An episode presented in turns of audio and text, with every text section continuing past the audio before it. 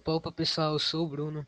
Eu sou o Enzo. Eu sou o Vinícius. E eu sou o Felipe. Nós somos do Historycast e o tema do episódio de hoje será paleontologia.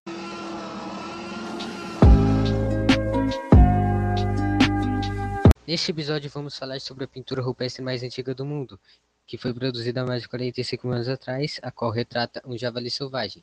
Foi encontrada na caverna de calcário Lingtedongji, localizada na ilha de Celebes, na Indonésia. O javali tem 136 centímetros de largura e 54 centímetros de altura. Apresenta uma crista curta de pelos eretos e verrugas faciais, semelhantes a chifres, típicas de machos adultos da espécie.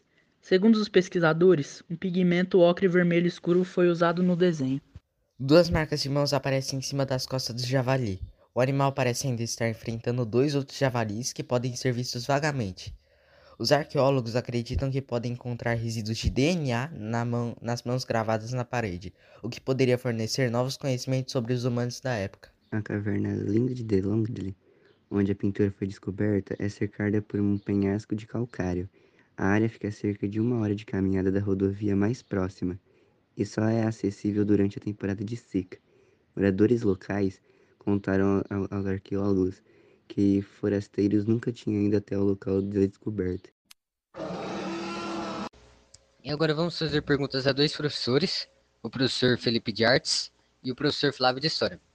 A primeira pergunta: o que vocês acham dessa arte antiga? Eu acho ela interessantíssima porque mostra uma grande potência de observação desses primeiros seres humanos, né? O quão observadores eles eram. É, é lógico que a gente, ao falar de arte, a gente está falando de algo muito subjetivo. Então, é, o estilo, é, ele não vai importar muito. O importante é a gente entender é, como que aquela arte faz parte da vida desse ser humano. E ela pelo que a imagem mostra, ela é algo muito importante, muito valioso para esse ser humano. Isso que é muito bonito, né? Nessa formação, nessas primeiras formações artísticas. E já mostra esse lado, né, espirituoso, esse lado mais místico que os seres humanos ali tinham. E alguns até tinham uma, uma habilidades, né, de observação, de reprodução muito boas, né? Então, eu acho elas muito legais, né, esses tipos de obras de arte rupestre e eu acho muito curiosas, né? Eu adoro ver, é muito, são muito legais. Qual a importância da arte antiga para a sociedade atual? Bom, já que é, boa parte das pessoas tem é, ciência, né? Nós tivemos aí nos primórdios da história da humanidade os homens das cavernas, que eles é, retratavam, né? É, nas paredes, que eram as suas moradias, aquilo que eles viam no dia a dia, né? Então toda essa vivência, é, os animais, os seus ritos, né? As suas crenças ali, eles retratavam nessas paredes. Então ela não servia somente como decoração, mas também para poder registrar, né? Os fatos da época. E você, professor Flávio? Bom, a arte rupestre é, e sua importância tanto para a humanidade ao longo do tempo e as sociedades atuais, ela diz respeito a tentar compreender os seus ancestrais, né? Como que as sociedades do passado se comportavam, né? Quais eram as necessidades dessa sociedade do passado? Além de fornecer esses dados, essas informações sobre de como eles viviam, né? A arte rupestre ela também traz para a gente, né, um pouco do cotidiano e é, as representações místicas né, que esses primeiros seres humanos já tinham. Então, ela faz com que a gente possa entender o nosso passado, para que a gente possa entender também os artistas do presente, ok? Por que eles faziam essas pinturas? Bom, eles faziam essas pinturas para registro mesmo, né? Ali para passar o tempo, então para poder registrar aquilo que eles viam, né? Lembrando que naquela época não tinha loja de materiais, então para que eles pudessem né, fazer essas pinturas, as pinturas rupestres, os materiais eram retirados da própria natureza, tá?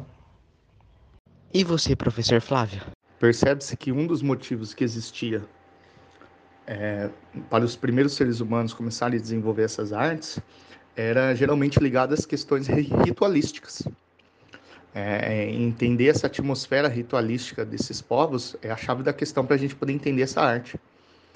Então, algumas situações de crenças, rituais, daquele momento, essa descoberta da espiritualidade deles era muito importante é, e a necessidade de, de, de, de, transpor né, os seus pensamentos, os seus sentimentos em relação à caça, em relação ao seu cotidiano, é, tentar trazer os animais que ele tinha como objetivo no dia seguinte, é, caçar, trazer para mais perto dele, numa espécie de ritual é, místico, né? Então ela tem, né, um, uma questão ritualística, né? A obra de arte do período rupestre, ele também tem essa questão ritualística. Qual tipo de material que utilizavam para realizar a arte? Então, os materiais eles eram retirados da natureza, como sementes de frutas, é, as folhas que eram moídas, sangue de animais, o carvão, né? Os ossos de animais e pelos eram feitos os pincéis, né? Ou eles poderiam fazer também essas pinturas com as próprias mãos, tá bom?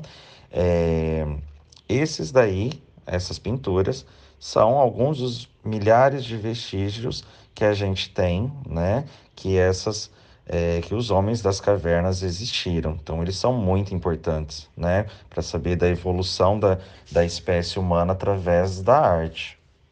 E você, professor Flávio? Geralmente, os tipos de materiais que eles utilizavam eram os materiais que eles tinham disponível naquele momento, naquele ambiente, né? Geralmente, se a gente estiver falando de pinturas dentro de cavernas, a gente poder, pode falar de pedaços de carvão que sobrou de fogueiras, né? A gente pode pensar alguns tipos de, de musgos e que fornece uma coloração um pouco mais esverdeada, mais né, é, escura. É, elementos de raspando ossos, né? Eles conseguiam também fazer um tipo de desgaste na parede, né? Então, tudo que eles tinham à sua disposição, eles poderiam usar, ok? Então, eles pegavam, né? Tudo que tivesse um pigmento mais forte. É, muitas pessoas é, têm, é, dentre algumas mitologias que se falam, é, muitas pessoas falam sobre a utilização de sangue para se fazer as representações, né? Principalmente aquelas que têm coloração avermelhada.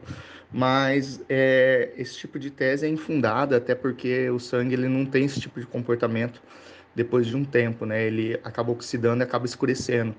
Então a gente não tem utilização de sangue nesse momento, né? Mas pedaços de carvão, é, substâncias usadas ali no, nos ossos que sobram dos animais, é, substâncias tipo musgo, essas coisas, eles conseguiam fazer essas pigmentações. E é isso, pessoal. Obrigado por nos ouvir até aqui e até o próximo episódio do Storycast.